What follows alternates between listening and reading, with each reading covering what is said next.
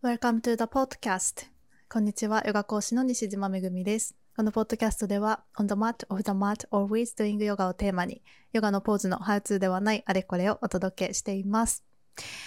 というわけで今日は一人でお話をしていきたいと思います。ちょっと久しぶりな感じがしますけど、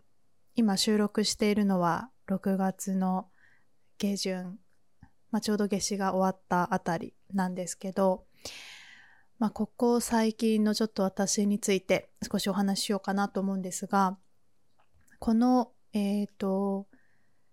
この4週間、インヨガのちょっとトレーニングに参加していまして、で、まあ、インヨガは2020年から本格的に勉強し始めて、今もこう引き続き、その私が教わってる先生のトレーニングに参加してるんですけど、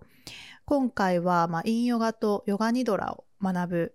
っていうテーマで、初めてこう、まあ、ヨガニドラも勉強しました。ヨガニドラって、まあ、結構最近人気というか、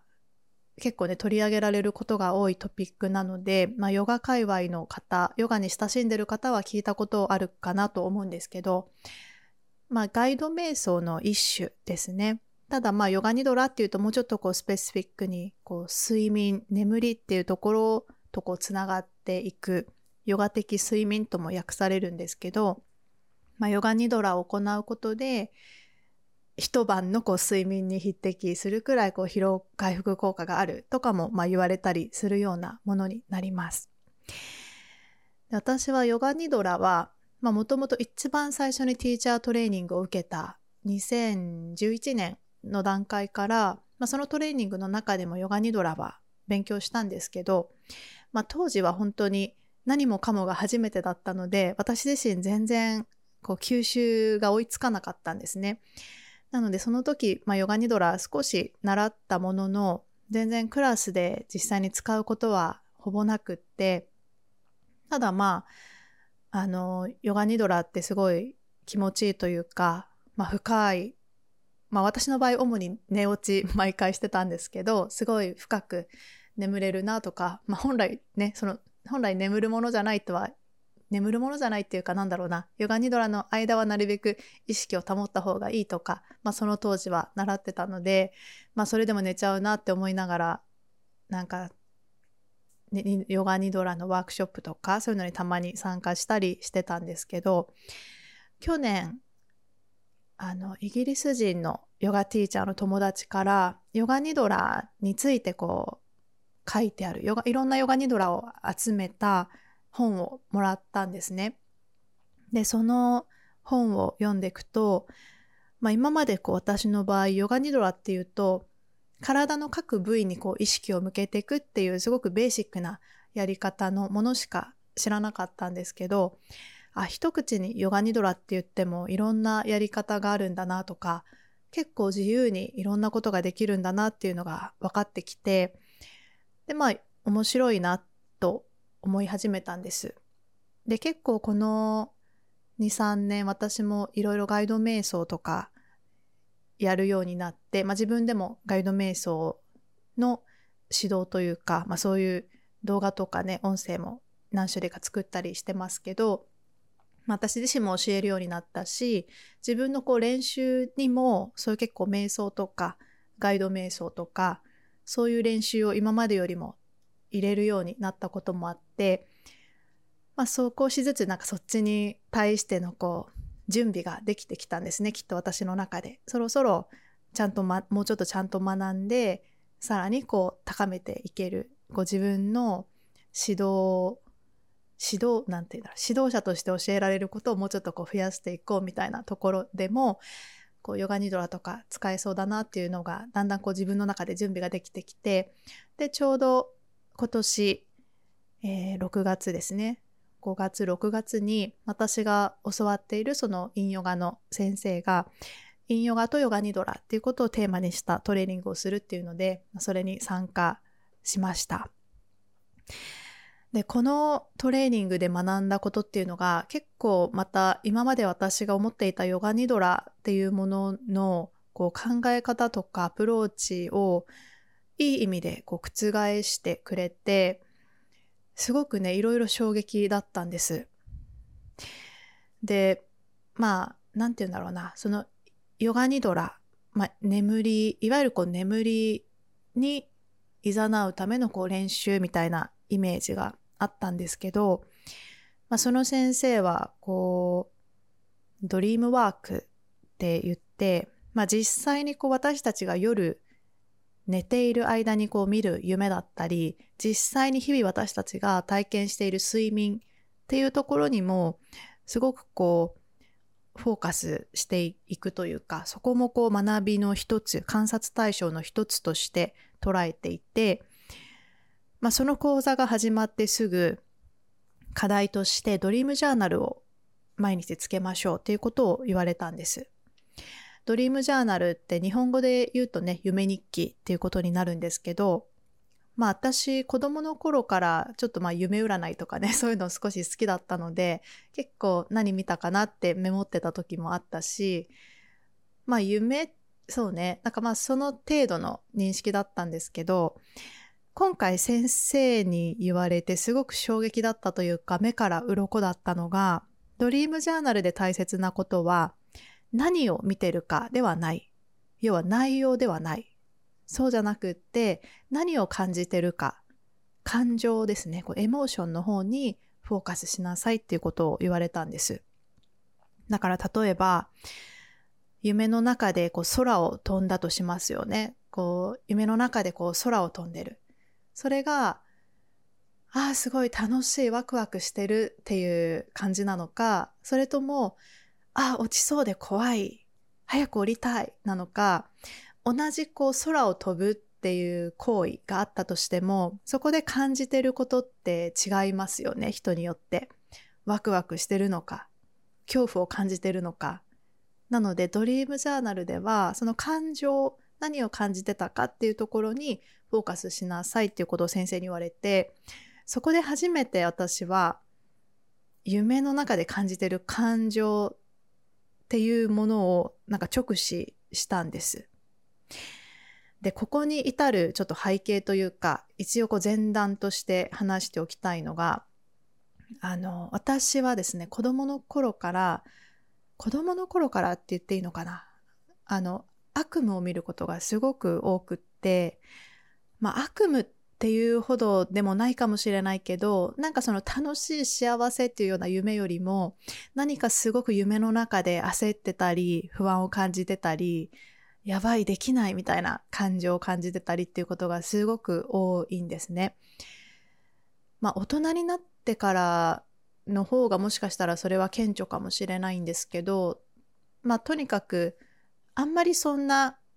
ハッピーな幸せな夢っていうのをもともとそんなに見ないと自分で思っていてどっちかっていうと悪夢を見るなって思ってたんです。でも、まあ、夜寝てる間って無意識じゃないですか。だからよくねこの夢には潜在意識が投影されるとかって言うからあ私の潜在意識にはまだまだ問題があるんだっていうふうにこう捉えたりとかもうでも起きてる間にどれだけこう潜在意識に取り組んでも結局なんか夢にそこまでこう影響できないというかまあまだまだなんか自分では本当自覚できないものがあるのかなとかって感じてたんです。それはもうこの過去5年10年やっぱり自分の内側のヒーリングとかワークに取り組んでいく中でも変化しなくって、まあ、すごくこう焦りとか不安恐怖っていうものを感じることが多かったんですね。で、まあ、そういうふうに思ってはいたんだけどその今回の課題で先生から夢の中でこう何を見てるかじゃなくて感情にフォーカスしなさいって言われてそこで初めてあそ、なんて言うんだろうな。自分の中でちょっとつながったというか、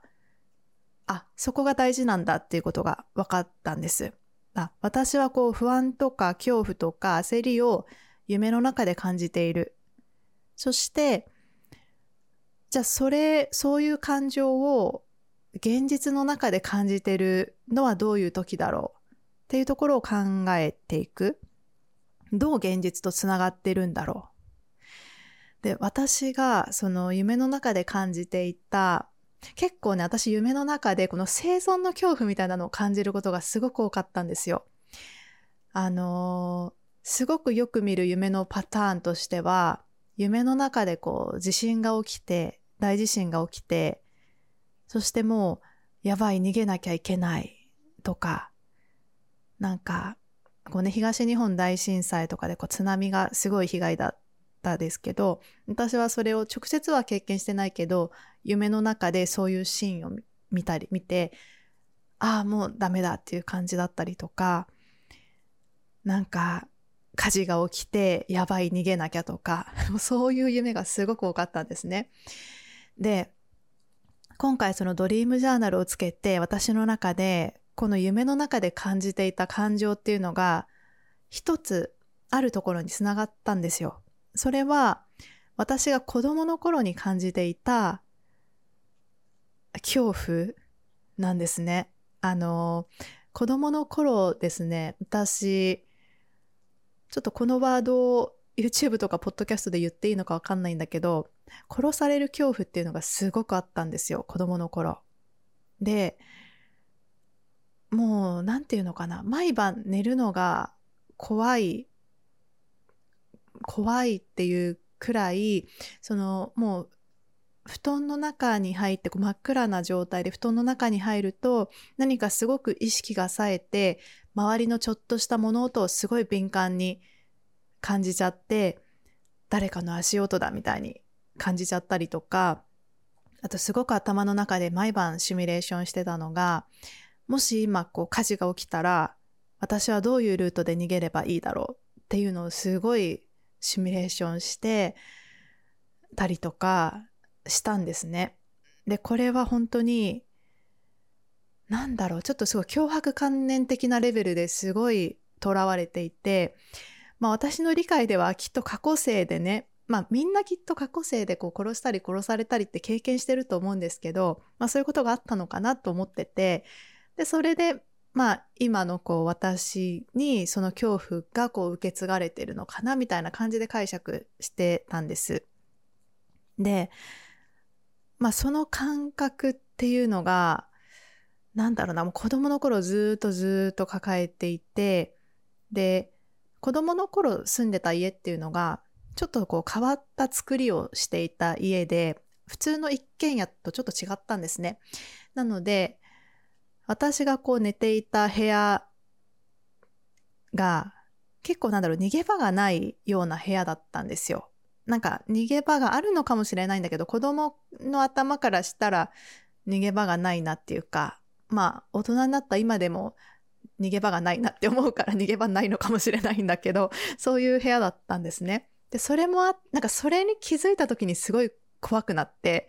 何か起きても逃げれないみたいな恐怖、何かこう最悪なことが起こっても逃げられない、対処できない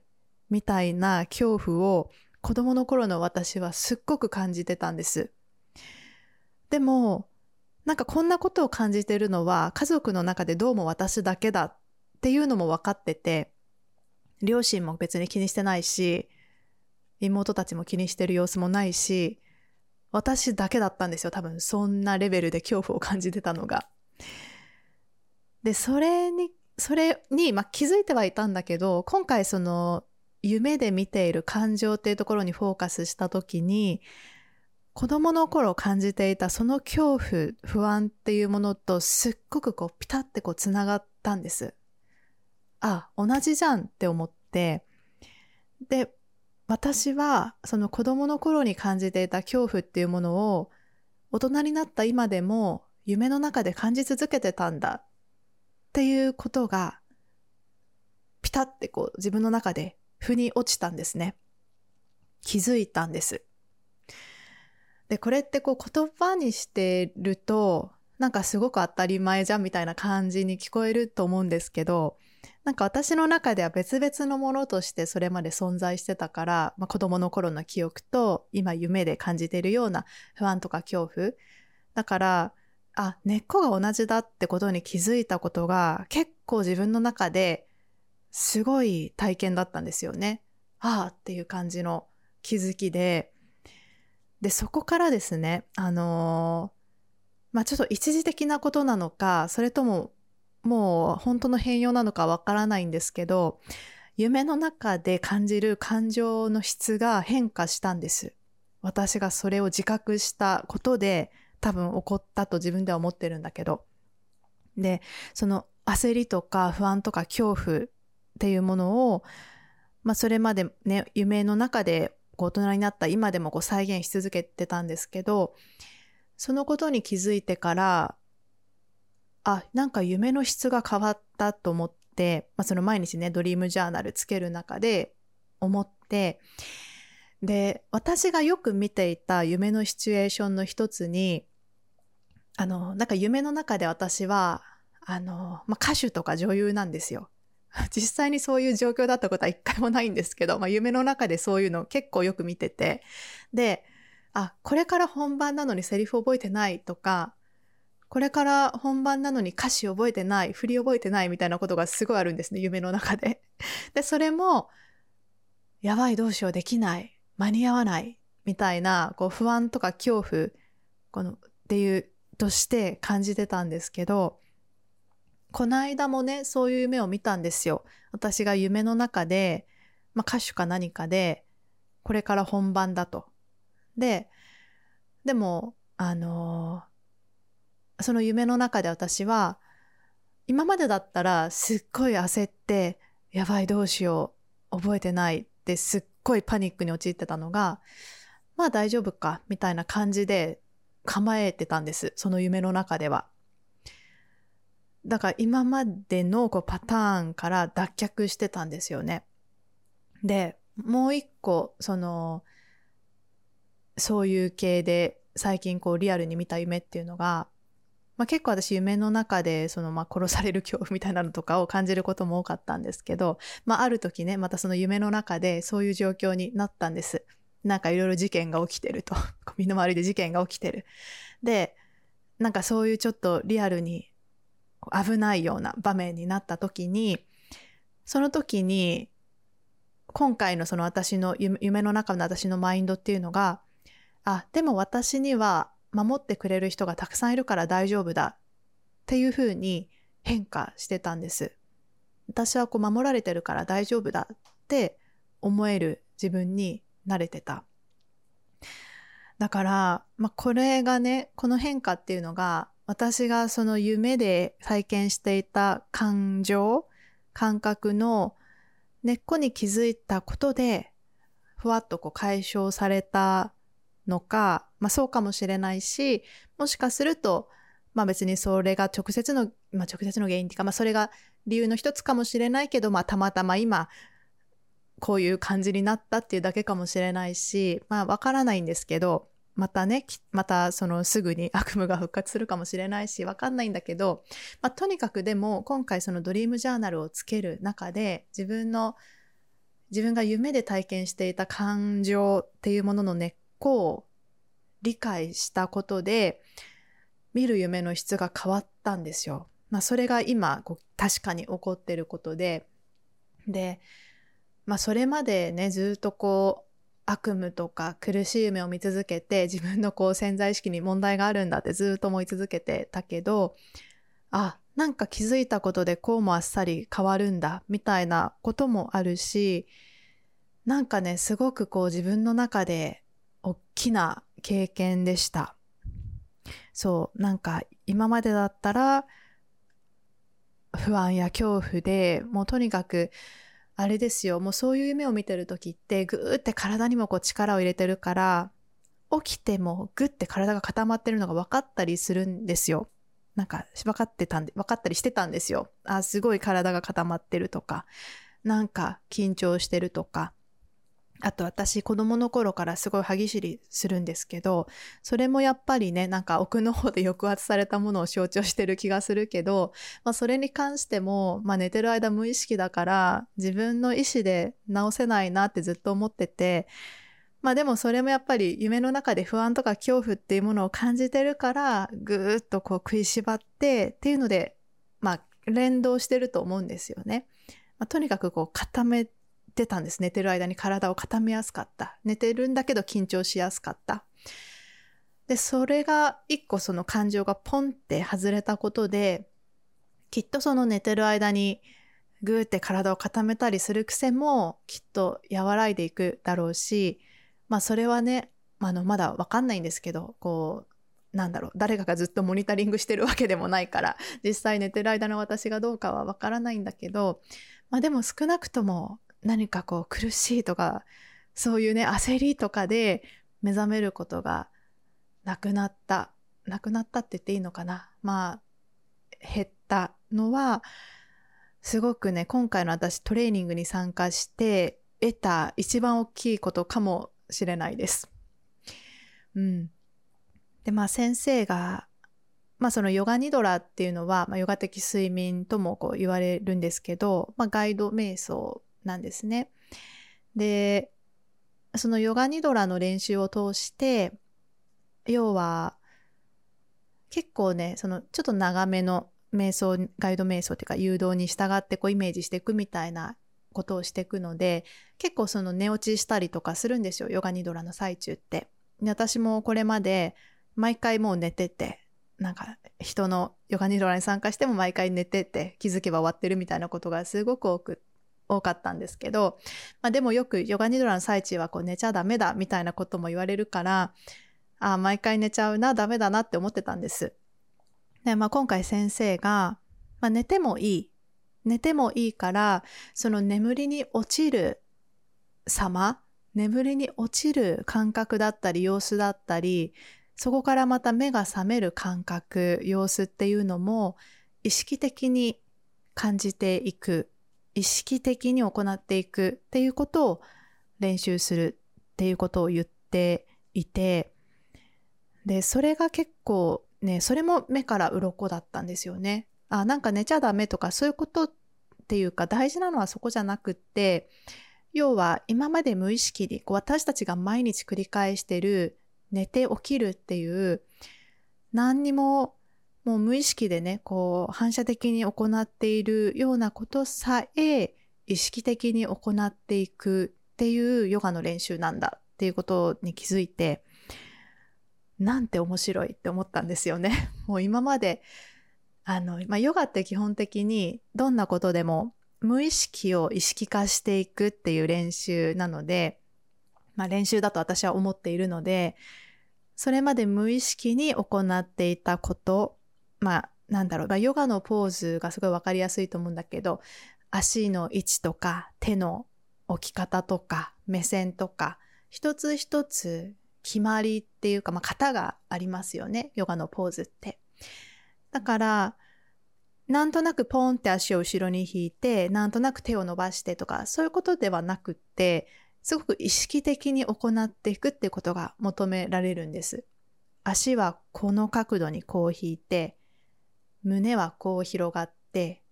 そうするとこう手はこう伸びてくるとか、何かこう全てが秩序だって成り立っているんだけど、まあ、そういう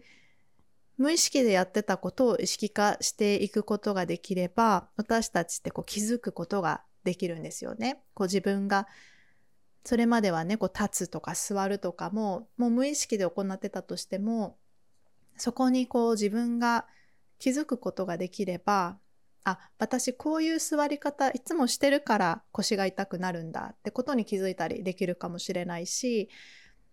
例えば、あ、私はこういう喋り方をするからいつも人からこういうふうに思われるんだって気づくことができたり、無意識だったことが意識できるようになると、すっごくこう気づける範囲が広がるんですよね。私はヨガの練習を通じて、まあ、日常にもその意識を持ち込むっていう意味で、とにかくこう意識化していくっていうことをずっとずっときっと練習してたと思うんですけど、今回その、まあ、睡眠、寝る、起きるっていうところも、そういう練習ができるっていうことが知れて、あ、もうこれ本当に生きてる間全部練習っていうか学びっていうか、あもうこの一日のね、なんか自分が意識でき、意識できないっていうか、なんかそんな意識する対象として捉えてなかった眠りとか起きるとか、そういうことさえも練習の対象になってくんだっていうことがまあすごくね、面白かったし、嬉しい、嬉しかった。もう、なんか、あ、そんなとこにも学びがあったんだっていうか、気づける対象があったんだみたいなことですごく嬉しかったんです。で、まあそのね、夢の土台になってるのがまあ感情だから、とにかくその夢の中で感じてる感情っていうものにフォーカスしなさいってまあその先生は言ってるんですけど、私たちってやっぱりその、それぞれね、きっと抑圧してるものってあると思うんです。心の中に押し込めてるものとか、考えないようにしてることとか、私の場合はそういう生存の恐怖とか、そういうものを、もちろんね、だから考えれば誰にも言ったことなかったんですよ、そういう話って。別に両親に訴えたこともなかったし、友達に話したこともなかったし、今気づいたけど、つまりだから欲は自分の中だけに私は留めてたんですよね。今こうして初めて、こう、公にこのことを話してるけど、これまで全然友達とかにも話したことなかったし、だから私はそれを抑圧してたから、自分の中に閉じ込めてたから、やっぱり夢っていう形で何度も何度も現れてたんですね。多分今思うと。だからみんなそれぞれきっとそういう自分の中だけに、うん、なんて言うんだろうな。まあ、自分の中でこうきっと対処する必要があること、取り組む必要があることっていうのがきっとそこに現れてるんだろうから、ちょっとね、夢っていうのをなんか自分を知るツールに使っていくといいかなと思います。うん。もっとね、この夢について、もっともっとこの先生から教わったことでちょっと話したいことはいろいろあるんですけど、まあ、私自身もまだ勉強を始めたところだし、これからもっともっとね、こう自分の中できっと練習とか経験を積んで、まあいろいろお話できるようになる。自分の、自分のこうなんていうの、自分の知識とか経験からこう話せるようになっていくと思うので、まあ、ちょっとね、今日はこのくらいにしておこうかなと思います。でもとにかく本当に夢の、まあ私の夢がもたらしてたメッセージに気づいたっていうのは結構もう私の人生レベルで結構大きなことだったかもしれません。本当に。なんかさらっと起きたから、あんまり なんかそこまで、なんだろう、自分の中ですっごいドラマチックにトライはしなかったんだけど、結構でも、すごく象徴的な出来事だったかもしれません。はい。というわけで、まあ今日は最近私が取り組んでいた、まあ、ヨガニドラのトレーニング、ドリームワークについてお話ししました。あの、最新のこう YouTube に上げるヨガ、上げたヨガ動画が、まあ、まさにこのヨガニロ、ヨガニドラとインヨガをテーマにしたプラクティスになっているので、ぜひ、あのね、興味がある方はそちらもちょっと視聴してみてください。そしてぜひ、あの、まあ、どなたでも行える内容なので試してみてください。はい。というわけで今回もご視聴いただきありがとうございました。感想など、感想やコメントなどもいつでもお待ちしております。それではまた次のエピソードでお会いしましょう。バイバーイ。